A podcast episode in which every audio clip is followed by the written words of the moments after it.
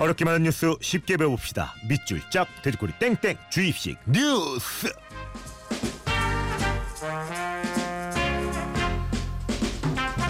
오늘도 변함없이 시사왕자 김성환 형님 안녕하세요. 네 안녕하세요. 잘 주무시나요 요즘? 못 자고 있습니다. 열태야. 어제는 그래도 바람 조금 부는 것 같던데. 아 조금. 제가 그 작년에 올해 이제 오면서 이사를 했거든요. 예 예. 근데 에어컨을 달기가 귀찮은 거예요. 어, 안 달았어요. 그래요? 지금까지 에어컨 한 번도 안 켜고 버티고 있어요. 어디까지 가능가 한번 한- 한번 보자. 그래서 며칠 전에 예. 도저히 안 되겠는 거예요. 그래서 예. 에어컨을 달려고 기사님한테 전화를 하니까 안 되죠. 신청도 안 되죠. 저도 책 방 열라고 주문하는데 주문이 안 돼. 언제 설치해 예. 줄수 있을지 모르겠대요. 예. 근데 뭐 한 이번 주만 버티면 될 것 같아서 그냥 땀 줄줄 흘리면서 자고 있어요. 아, 이거. 엄청 고생하시고 또 오셨네요.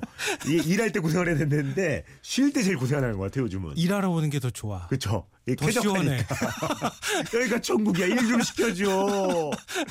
예, 자, 오늘도 주이신 뉴스 본격적인 시작 앞서서 뉴스를 만나봐야죠. 갑니다.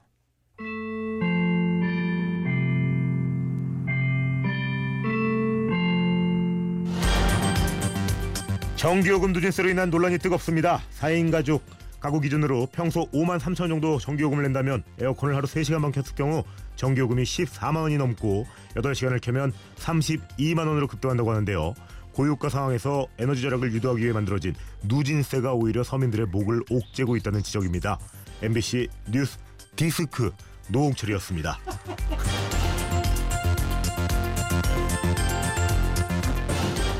제가 하는 발음이나 이런 예, 톤 들으면 막 디스크가 오죠. 예. 양심의 데스크라고는 못하겠고 뉴스 디스크 노홍철이었습니다. 오늘 김은영님 청취자 김은영님이 질문해 주셨는데 푹푹 찌는 요즘 선풍기 아니 에어컨 없이 못 살 지경인데요. 마음껏 틀자니 누진세로 인해 전기요금 폭탄을 맞을까 두렵습니다.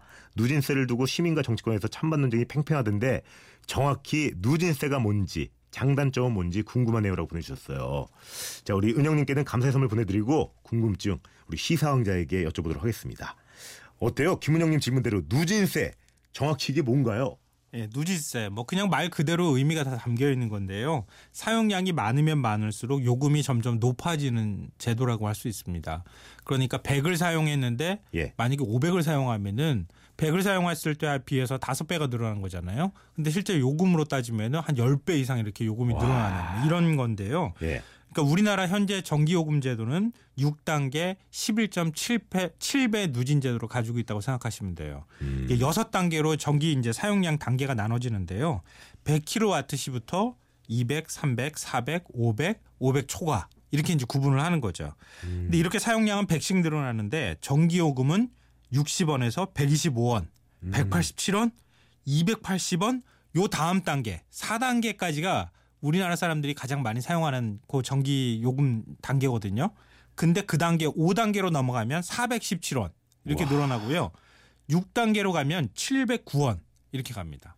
이거 뭐 따따따 따블이네요. 완전히. 어, 예. 맞아 맞아. 따따따 따블도 무서운데 따따따 따블 네. 너무 무섭다. 근데 이게 단순 계산이고요. 예. 사용량이 10배가 만약에 늘어난다.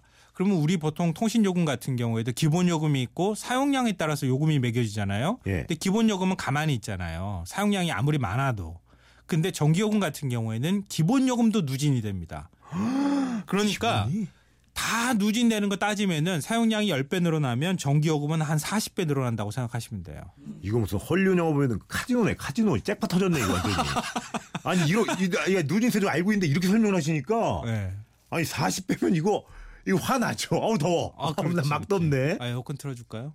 어우 더워. 아니 요즘 그 에어컨을 얼마 켜지도 않았는데 전기요금 폭탄 맞았다 하시는 분들 정말 정말 많더라고요. 이게 다 누진세 때문인데요. 예. 아마 그 요즘에 전기요금 어. 평상시 한 4, 5만 원 냈다가 요즘에 한 20만 원, 뭐 30만 원 가까이 낸다고 하시는 분들 굉장히 많을 것 같아요. 지금 말하는데 16 1675님도 저요 네. 저 누진세 때문에 전기요금 40만 원 냈어요. 그렇게 돼요. 충분히 그게 가능한데요. 예. 왜냐하면 우리나라 도시 4인 가구 평균으로 따지면은 전기 사용량이 327kW시거든요. 예. 이게 이제 4단계 구간 요금이 적용되는 구간이에요. 음. 이게 킬로와트 시당 280원을 이제 내는 거거든요. 근데 한 달에 전기 요금이 이렇게 될 경우에 5만 3천 원을 냅니다. 근데 요즘처럼 더울 때 에어컨을 8시간을 틀었다. 그러면은 요금이 두 배로 꽁충 뛰어가지고 13만 2천 원이 돼요. 와. 12시간을 틀면 따따블이 돼가지고 4배가 돼서 19만 3천 원이 되는데 따따따 따네. 이거 어, 이것도 사실은 우리 이제 벽걸이형 있잖아요. 작은 예, 거 예, 벽에 예. 매달려 있는 거 그거 예. 따지는 거지. 요즘에는 에어컨 쓰는 스탠드형이야, 가구들이 스탠드형. 다 스탠드형 많이 쓰잖아요. 그렇죠. 스탠드형을 만약에 하루 8시간 틀었다. 그러면 따따따따따 7배가 늘어나서 32만 천 원을 내야 합니다. 일곱 배 따따라다따 따따 여기까지 와. 32만 천 원. 어 너무 세. 이것도 근데 8시간이잖아요. 만약에 아기가 있어요, 집에. 예. 근데 낮에 엿따 낮에만 따줘도 8시간이잖아요. 밤에는 그러면 안 틀고 살아요? 밤에 만약에 틀었다고 생각해 봐요.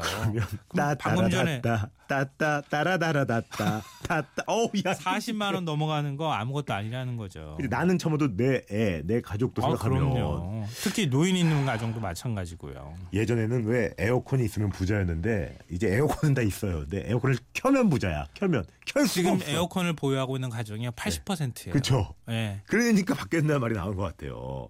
그 왜 엊그제 정부 발표를 두고 말이 많더라고요. 정부가 누진제 폐지하기 어렵다고 하는 얘기를. 아 이것 했잖아요. 때문에 진짜 고개 뻣뻣해진 분들 그쵸. 굉장히 많을 것 같아요. 이 무슨 근거로 하시는 분들. 이 라디오 들어도 그렇게 할 수가 있나? 정부 관계자가 이렇게 얘기했어요. 정확하게 네. 지금 워딩을 말씀드리면 합리적으로 적절하게 에어컨을 사용하면 요금 폭탄 맞지 않는다. 이러면서 도시 4인 가구가 하루에 3시간 20분 에어컨을 틀면 전기요금이 5만 3천 원에서 8만 원으로 조금밖에 안 늘어난다. 합리적으로 적절하기가 뭔지를 물어보고 싶은데 이 야. 현실 감각이 과연 있는지 민생을 생각하는지 모르겠어요. 이분 댁에 고지서 한번 떼어봐야겠어요. 정기금 고지서 정말. 네, 그렇게 쓰시는. 그래가지고 인터넷에서 네티즌들이 산업부 장관 집무실부터 하루 3 시간 만에 에어컨 틀고 살아봐라. 뭐 이렇게 이제 똑같은 생각을 해놓기도 하고. 그러는데요. 예. 사실 요즘 에어컨이 오늘 이제 기사도 막 나오고 그랬지만 네네. 현대판 굴비가 됐어요. 어, 그렇죠. 옛날에 조선시대 때 먹지도 못하면서 이렇게 매달아 놓잖아요. 악세사리예요, 굴비. 악세사리. 아 짜다 그러면서 맨밥 먹는데 우리 에어컨 이렇게 갖다 놓고 현대판 그쵸. 굴비처럼 그냥 제대로 틀지도 못하고 아 시원해 하면서 앞에서 부채질 해야 되는 거야. 아, 그럼 정부는 그 어떤 논리를 또 이렇게 대고 있어요? 정부가 이런 논리를 이제 얘기를 하는 이유가요. 첫 번째로는 누진제를 완화하면 전력 전력 대란 위기가 올 수 있다 이거고요. 음, 음. 둘째로는 부자 감세가 될 수 있다 이렇게 얘기를 하고 부자 있습니다. 감사가 될 수 있다. 네, 부자 감세가 될 수 있다는 말은 뭐냐면요. 예. 그러니까 우리가 100km 1단계 구간이 있잖아요. 1단계 구간이 100kWh 구간인데 예. 그 구간은 저소득층을 위해서 만들어 놓은 구간이에요. 그런 경우에는 원가 이- 이하로 저렴하게 이제 네네. 쓰게 해주는 건데 이렇게 단계들을 다 축소하게 되면 돼버리면은 부자인 사람들은 전기 마음대로 펑펑 쓰고 에어컨 확막 음. 하루 종일 돌려도 그 사람들은 오히려 요금이 깎아지는 그러니까 요금이 절약되는 효과가 나- 나타날 수 있다. 음. 그러니까 오히려 구간이 짧아지게 되면은 저소득층은 전기 요금을 더 많이 내고 부자들은 전기요금을 적게 내는 효과가 있으니까 부자 감세 효과가 나타난다 이렇게 얘기를 하고 있는 건데요. 음. 이것도 사실은 말이 안 돼요. 왜냐하면 1단계 구간에 있는 사람이 한 6% 정도밖에 안 돼요. 그런데 진짜 저소득층이라기보다는 1인 가구, 2인 가구도 굉장히 많이 포함되어 있어요. 거기에. 저소득층 중에서도 가구 숫자가 사람 숫자가 많으면은 예. 가구원 숫자가 많으면은 100kWh보다 넘는 경우가 많아요. 그렇죠, 그렇죠. 예. 우리나라 평균이 4구간 안에 있다고 제가 말씀드렸잖아요. 네네.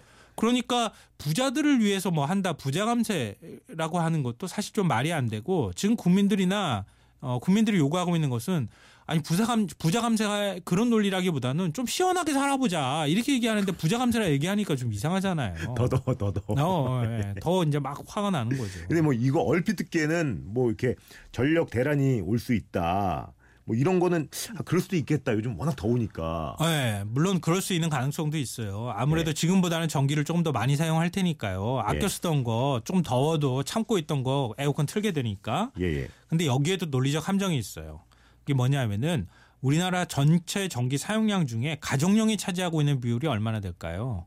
오, 뭐 사람용도 있고 공공용도 있고 우리 이제 그 뭐죠 가로등도 켜야 되고 막 이러잖아요. 네네. 그리고 상업용 전기 음. 우리 이제 가게들 일반적으로 그렇죠. 식당이나 이런 데서 트는 거 음. 이런 건데 가정용은 13% 정도에 불과해요. 아 정말요? 예, 산업용이 52%, 공공용 상업용이 32%를 차지합니다. 와 상업용보다도 적네요. 네. 훨씬. 공공용은 어쩔 수 없다 치더라도 산업용이나 네. 상업용에서 아끼는 게 훨씬 더 전기를 절감하는 효과가 나타나지 않을까라고 하는 질문이 가능하고요. 네네. 한 가지 사실이 더 있는데 우리나라 1, 1인당 전력 소비량은 OECD 국가 중에 여덟 번째로 많아요. 와. 그럼 어 굉장히 많이 쓰는구나 우리가 이렇게 생각할 네. 텐데 여기에는 가정용, 산업용, 상업용 다 포함된 거예요. 아 그래요. 근데 만약에 가정용만 똑 떼놓고 얘기를 한다.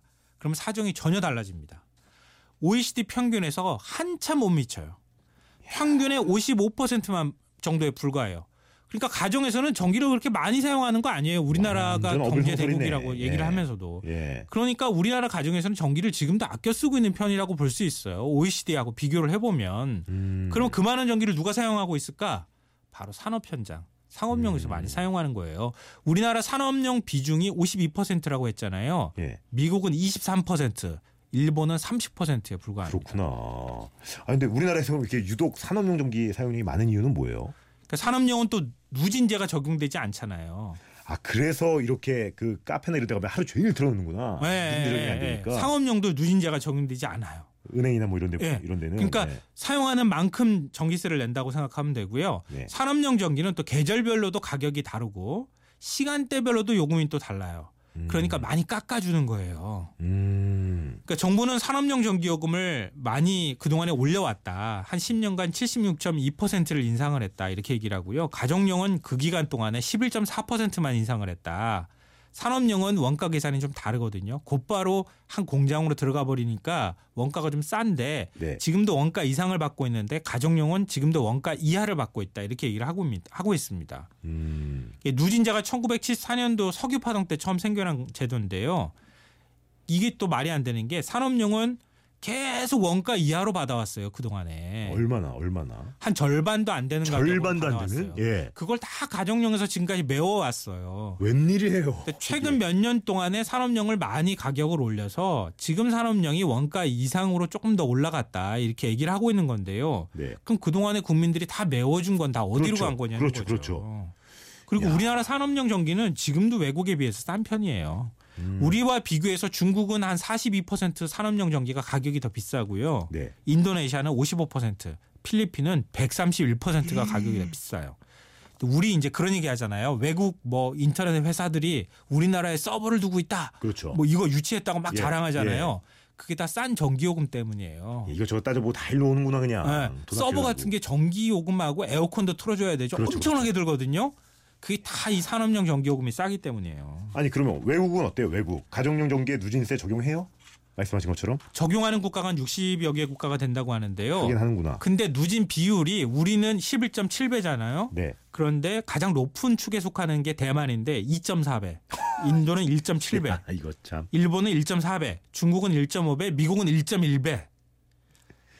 너무하다 차이가. 네. 너무 너무하다. 너무 많이 큰 거죠. 예. 그러니까 외국 같은 경우에는 전기를 사용한다고 하는 개념 자체를 아 기본적인 권리의 개념으로 생각하고 있는 거예요. 음. 그 사람들한테 전기를 사용하게 해주고 전기를 뭐 풍족하게 사용하라는 건 아니지만 네. 이제 그런 이제 개념으로 얘기하고 있는 건데 우리 같은 경우에는 1970년대에 그 누진세가 만, 만들어졌다고 했잖아요. 예. 그때는 부채 가지고 이렇게 하던 시대잖아요. 그랬죠. 예. 지금은 에어컨을 다 80%가 갖고 있는 시대고 음. 전기를 사용하는 가, 그 정- 가전제품이 얼마나 많아요. 패턴 자체가 바뀌었죠, 뭐. 예. 아 냉장고도 냉장고 있어야 되지 김치 냉장고 있어야 되지 그런 시대인데 그걸. 누진세를 예전 것처럼 예. 그대로 매기니까 안 되는 거지. 좋습니다. 자 여기서 퀴즈 하나 가죠.